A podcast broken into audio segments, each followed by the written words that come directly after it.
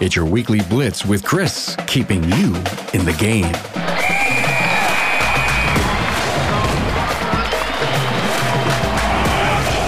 Good morning, everyone. Coach Chris Cotton here from AutoFix Auto Shop Coaching, where I work hard to support your auto repair shop success. As you get into today's episode, you may know someone in your network who can benefit from today's topic. Please take time to share personally or through your social network. If you have an idea for a show topic or just want to talk, feel free to get with me, Chris at AutoFixSOS.com. So let's get started with episode 87 My Gift to You on My 50th Birthday. Hey, everybody. My birthday is November 20th. It's my 50th birthday. So happy birthday to me. You know, I feel like I'm in the prime of my life. If I doubled my years to 100, that would be awesome. But, you know, honestly, if I sit and think about it and reflect, I don't think I have that many years left. I do know that there are a lot of great people who didn't do really, really great things or didn't achieve success until after they turned 50. So I think the next 25, 30, however many years I get, is going to be super awesome. And I can't wait to see how those go and where it went up. I was originally going to combine this with another episode, but when I was thinking about this episode, I wanted it to be about me as little as possible. And I was struggling with what to say and what to do and how to inspire everybody listening. And as I was struggling, I decided to set it aside and started working on notes for my next leadership podcast and in that lesson that I was preparing to be the next one is the perfect story. And I would like to, this to be my gift to you. And so I want to share that with you right now. This is a parable written by a man named Jeffrey Davis. And, and here's what it says says, The older I get, the more I enjoy Saturday mornings. Perhaps it's the quiet solitude that comes with being the first to rise, or maybe it's the unbounded joy of not having to be at work.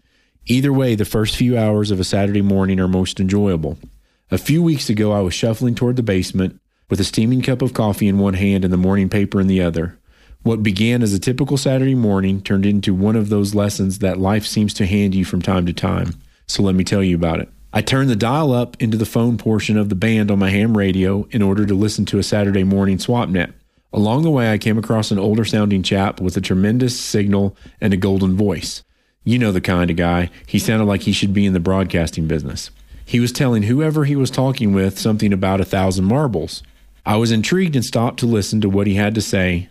Well, Tom, it sure sounds like you're busy with your job. I'm sure they pay you well, but it's a shame you have to be away from home and your family so much. Hard to believe a young fellow should have to work 60 or 70 hours a week to make ends meet. Too bad you missed your daughter's dance recital.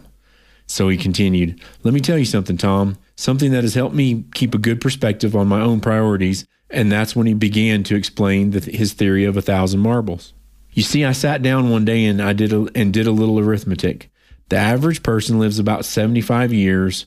I know some live more and some live less, but on average, folks live about 75 years. Now then, I multiplied 75 times 52 and I came up with 3,900, which is the number of Saturdays that the average person has in their entire lifetime. Now, stick with me, Tom. I'm getting to the important part. It took me until I was 55 years old to think about all this in, my, in any detail, he went on. And by that time, I'd lived through over 2,800 Saturdays. I got to thinking that if I lived to be 75, I only had about a thousand of them left to enjoy. So I went to a toy store and bought every single marble they had. I ended up having to visit three toy stores to round up a thousand marbles. I took them home and put them inside of a large clear plastic container right here next to my gear. Every Saturday since then, I've taken one marble out and thrown it away. I found that by watching the marbles diminish, I focus more on the really important things in life. There's nothing like watching your time here on this earth run out to help get your priorities straight. Now, let me tell you one last thing before I sign off with you and take my lovely wife out for breakfast. This morning, I took the very last marble out of the container. I figure if I make it until next Saturday, then I've been given a little extra time, and the one thing we can all use is a little more time. Sure nice to meet you, Tom. I hope you spend more time with your family, and I hope to meet you again here on the band. You could have heard a pin drop on the band when this fellow signed off. I guess he gave us all a lot to think about. I'd planned to work on the antenna that morning, and then I was going to meet up with a few hams to work on the next club newsletter. Instead, I went upstairs and woke my wife up with a kiss. Come on, honey, I'm taking you and the kids to breakfast. What brought this on? she asked with a smile. Oh, nothing special. It's just been a long time since we spent a Saturday together with the kids hey, can we stop at a toy store while we're out? I need to buy some marbles. As I read this, and now you know, here I am I'm 50 years old. So if I live to be 75, I've got about 1,300 marbles left. Awareness of this fact gives me even more motivation to manage my life and, and make the most out of the time I have left. I also want to share with you the words of writer and naturalist John Burroughs, who says, I still find each day too short for all the thoughts I want to think, for all the walks I want to take, for all the books I want to read, and for all the friends I want to see. To conclude or here at the end, you know, when you have a strong sense of purpose, enjoy life, and possess an awareness of how brief life really is, the days always seem too short. And that's why you have to manage yourself effectively. Everything you do in your career, in your personal life, and in your leadership depends on it. That's a lesson I hope you learn earlier rather than later. Hopefully, you people less than 50 can get started now, and you people older than 50 can get caught up. If I give you nothing else today or ever, then that's my gift to you on my birthday. AutoLeap is a cloud based all in one auto repair software that helps to keep complete track of your business, from scheduling appointments to managing technicians to generating invoices. Supercharge your growth with AutoLeap. Customers that fully adopt AutoLeap see the following benefits in their first year 30% revenue growth, with top customers seeing over 100% growth, 75% decrease in no shows, allowing you to service more customers, three times increase in positive Google reviews, leading to stronger online presence, 50% time saved on administrative tasks, driving increase in operational efficiency.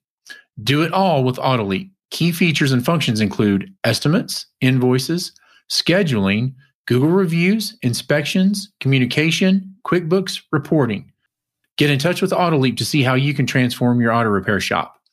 For a limited time, if you schedule a demo, sign up with AutoLeap and they will waive the $250 implementation fee.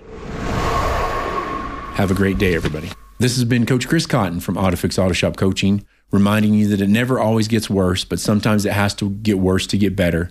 Please feel free to reach out to me, Chris at AutoFixSOS.com, or give me a call, 940 400 1008. Time to rise and grind, everybody. Have a great day.